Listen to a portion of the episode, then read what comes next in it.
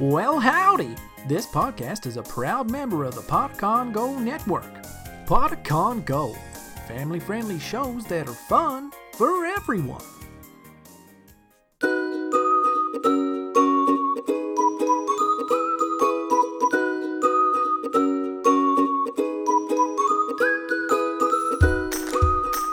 Welcome to Elderberry Tales. Grab a great big leaf that you can curl up in. It's time for a story. Today's story is The Elf House by Doreen Kimura and Charlotte Thistle. Once there was a family of three generations a little girl named Ella, her mother, Charlotte, and Charlotte's mother, Grandma Doreen. Grandma Doreen was very old, and she died when Ella was only one. But as Ella grew up, she loved to hear stories about her Grandma Doreen. If you listen closely, I will tell you one of those stories right now. A long time ago, before Ella was born, her mother Charlotte was just a little girl. She lived in a house with a big oak tree in the yard with Grandma Doreen. One day, Grandma Doreen came back from a trip and brought Charlotte an incense burner. It was shaped like a little mushroom, and when incense burned in it, wisps of smoke would come out through holes in the top. One spring day, Charlotte was playing with the mushroom, and she left it in the backyard overnight. Now, it so happened that in the leaves under the bushes, there was a small leaf elf named Leaf. At night, he would often roll himself up in a big leaf to sleep. Or, if he felt ambitious, he would make a lean to shelter with small twigs and leaves, which would usually stand for a day or two until the wind blew it down. Have you ever noticed a leaf elf shelter under your trees? Leaf explored all over Charlotte and Grandma Doreen's yard, keeping track of leaves and twigs. He noticed the mushroom right away. He climbed up, looked down through the holes, and got quite excited, thinking about what a cozy house it would make. But how to get in? It had no door. He got the idea that if he could lift one side up off the ground, Perhaps he could squeeze under and climb inside. So he went in search of someone who could topple the mushroom, and soon he came across his friend, White Cat. The White Cat was napping and was not very interested in mushrooms. Oh, please, White Cat, won't you help me get my new mushroom house up off the ground? He pleaded. But the White Cat just snored and shooed him away with her tail. Then he found his friend Blue Jay, but he was busy looking for worms in the lawn. Please, Blue Jay, won't you help me get my new mushroom house up off the ground? He asked. But the Blue Jay just cried out, Ah, caw! I'm busy, little leaf elf! and flew away. Eventually, he found his good friend Gray Squirrel. She was up in the big oak tree gathering nuts. Looking up at her from the ground under the tree, he begged, Please, Gray Squirrel, won't you help me get my new mushroom house up off the ground? I will do it, clucked the gray squirrel, if you help me get that acorn.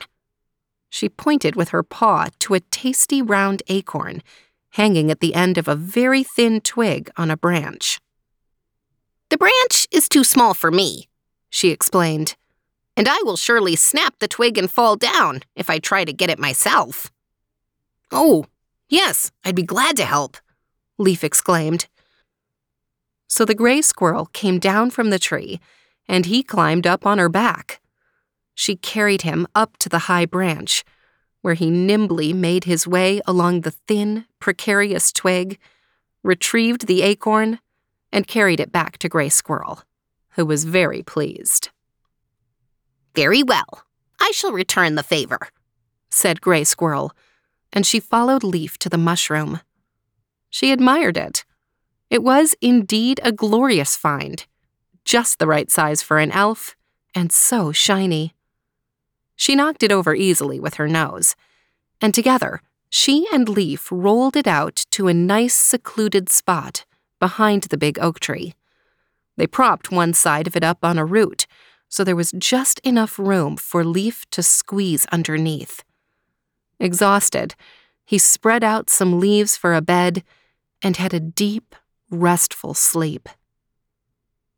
In the morning, Charlotte went looking for the mushroom, but couldn't find it. She looked all over the house, to no avail. Have you seen my mushroom? She asked Grandma Doreen, who was washing dishes in the kitchen. I think someone took it. Grandma Doreen scoffed at the idea. I'm sure you just misplaced it, she chided. Help me put away the dishes. So Charlotte helped Grandma Doreen with the dishes, but she couldn't get the idea out of her head that someone had taken the mushroom. Meanwhile, Leaf had been busy in his new mushroom house. He built himself a small ladder out of twigs and slung a tiny hammock across the inside. He laid a flat stone on the floor of his house and built a small fire on it. At bedtime, the fire died down, and his little hammock hung above the warm coals and kept him toasty warm overnight. It was very comfortable, and he was delighted with his new home. Two weeks later, Charlotte was playing with her ball in the backyard.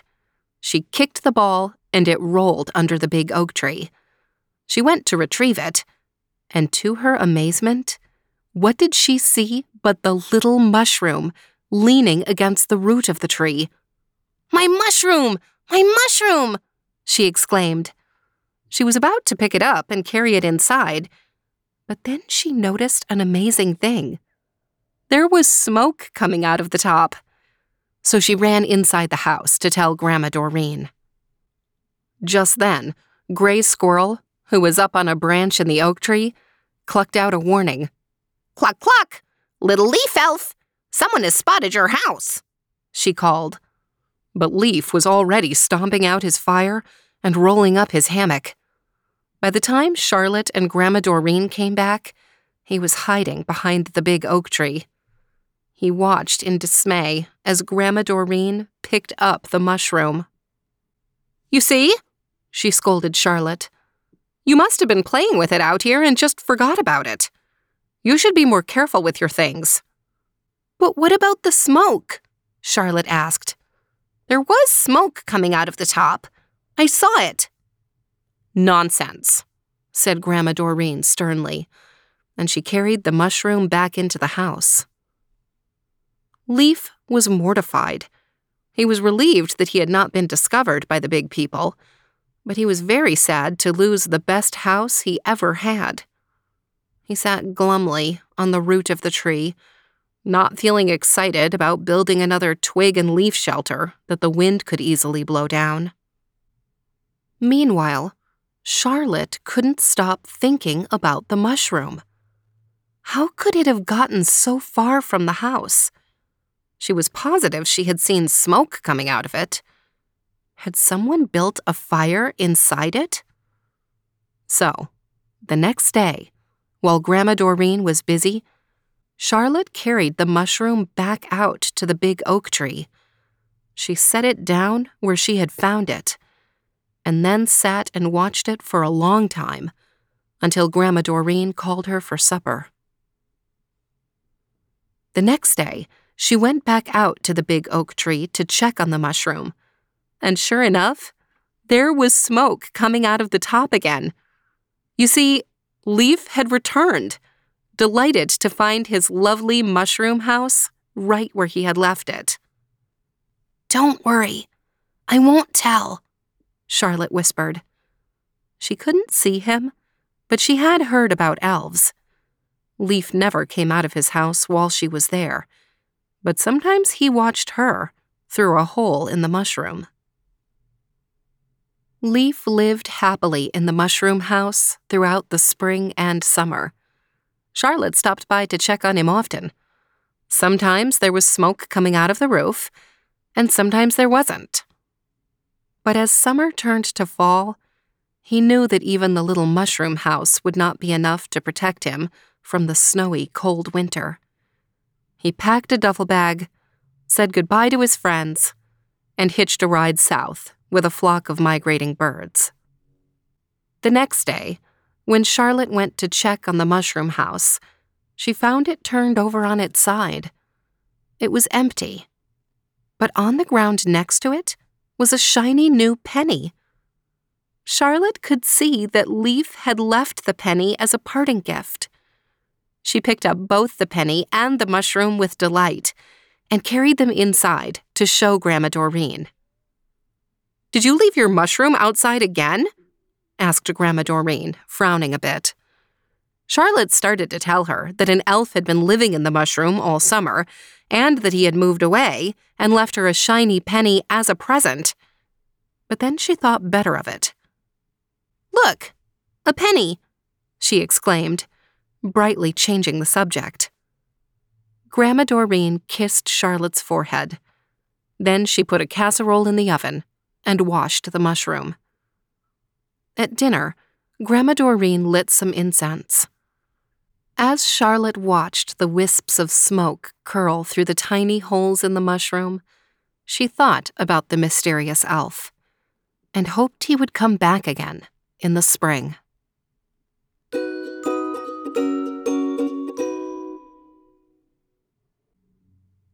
Thank you to Charlotte Thistle and to her daughter Ella for sharing this story with us.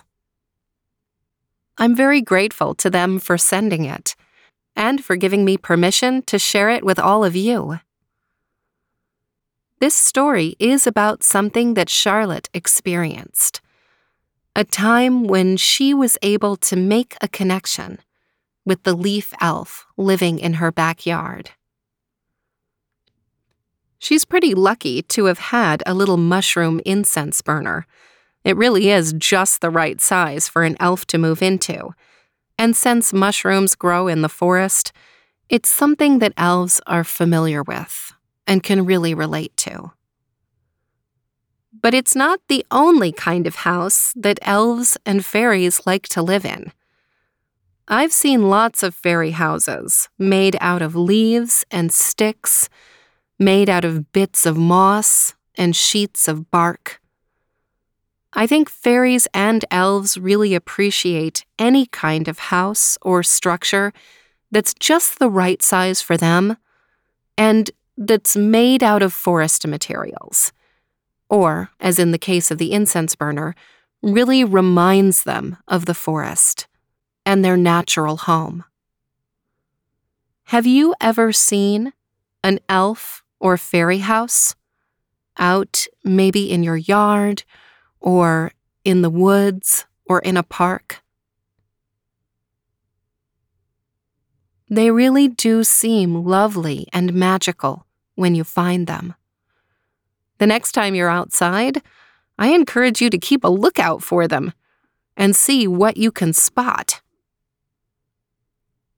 But even if you're not able to find one that's already made, the good news is you can make one yourself. All you have to do is find some of these natural materials. Definitely leaves and sticks, and twigs, which are just small sticks, and bits of bark and moss. And in the past, I've even used little bits of homemade Play Doh, kind of as a glue or mortar to help stick these various things together. You can make your own Play Doh out of flour and water. And as long as you're using materials that can biodegrade or go back into nature, I think it's totally fine, and the elves and fairies won't mind. In this episode description, I'll put a picture and a couple of links to examples of fairy houses and elf houses in case you'd like some inspiration and I strongly suggest that you try to make your own. You can make them outside, or you can make them in your house and simply take them outside with you and find a nice place to put them. Now, as you might have noticed in the story, elves and fairies are very shy. Even when Leaf knew that Charlotte was nice and kind and probably trustworthy, he still didn't let her see him. So I wouldn't count on being able to actually spot an elf or fairy using your house. But if you do make one, you might want to check on it regularly. You might see some evidence that maybe an elf or fairy has moved in, either to live or just to stay for a night or two. I'd love to hear from you about your experiences with elf and fairy houses. Feel free to drop me a message through Facebook or Instagram, or send me a picture of what you create. I'd love to hear from you. Thanks again to Charlotte and Ella for sharing this story and inspiration with us. And thanks to you for listening to Elderberry Tales. I'll see you next week.